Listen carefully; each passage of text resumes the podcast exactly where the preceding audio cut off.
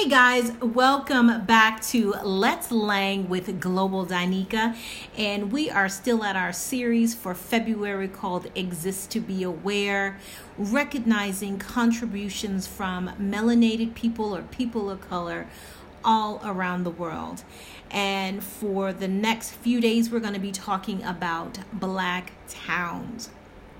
And this is a wonderful opportunity to really sit down and unearth a lot of buried truths.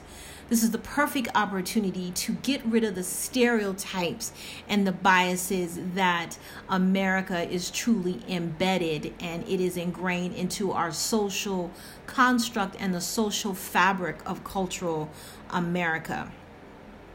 So, we won't be able to get to a lot of the towns in this podcast, but if you go over to globaldanica.com, go on over to a cultural dose blog, and you will be able to read a lot more about these amazing towns. And many of these towns are still not necessarily archived, but if you dig deep in your own personal research and really challenge yourself in your belief system, you will begin to realize that history is important, that no one should be left out of our cultural and historical pages of America because truly all of us all of us have put our hands to the plow. Our ancestors have put their hands to the plow. Now, unfortunately, when it comes to um, Black America, there have been many patents, many inventions that have been stolen.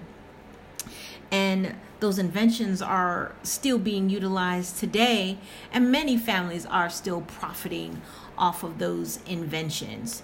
But yet, due to social media, there's so much of buried truths that are being unearthed and an opportunity to for people to truly truly tell their narrative in an unbiased way. So and it is it is definitely up to us as americans to teach history. So there is no one race that's superior over another but if we were to truly sit down to sit down and really understand how America came to be, there'd be so much more peace, so much more understanding, and definitely a lot less ignorance. So let's go on and talk about the two towns that we're going to talk about is Blackdom. Blackdom was a town that was created in southeastern New Mexico.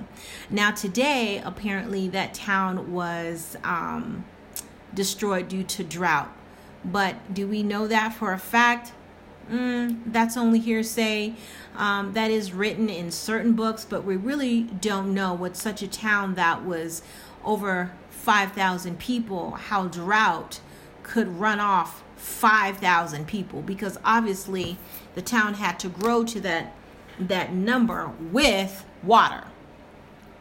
Nonetheless, there is an actual historical marker that still stands today. The town is still gone, um, but there is a white rancher who owns the actual uh, land today. So, those of you who are interested in going out to the Southwest because it is um, an amazing place to see, you either love New Mexico or you hate it. And I tell you, for me, New Mexico is absolutely um, a joy to see.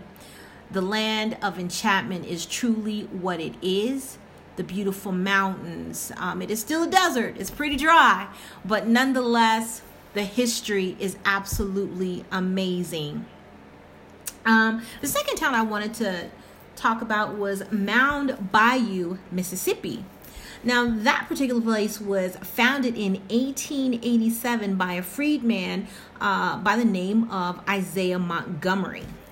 So, and that particular town was definitely a model of self sufficiency. So, and just like Black Wall Street. It had its own post office and churches and banks and schools and stores. So that place at this particular point is definitely still around. And this goes to show you that even through it all, even through it all, the lynchings, the burnings, the raping, the injustices of that time, black Americans still found a way to live a life, to live a self sufficient life. So if you're walking in this world with biases and stereotypes, you definitely are ignorant of history.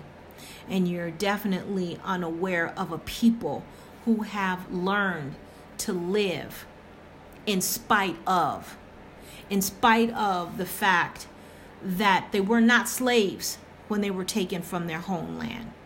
They had a life, a family, and peace, and also working in international trade. So, coming into America, being taken and stolen, black Americans were forced into a life of servitude, stripped of religion, stripped of language, and stripped of culture, and stripped of religion. So, guys, challenge you, I challenge you to dig deep and understand America. Is this truly a great place? Yes, it is. It definitely is. But yet, we also need to understand how America came to be with all of its beauty and yet with all of this ugliness as well. So, guys, this is Global Danica. Tune in next time come on over to globaldanica.com. I'm Global Danica all across the board, including on blockchain, Twitch, Murmur, Twitter, Instagram, Facebook. And I'll talk to you soon.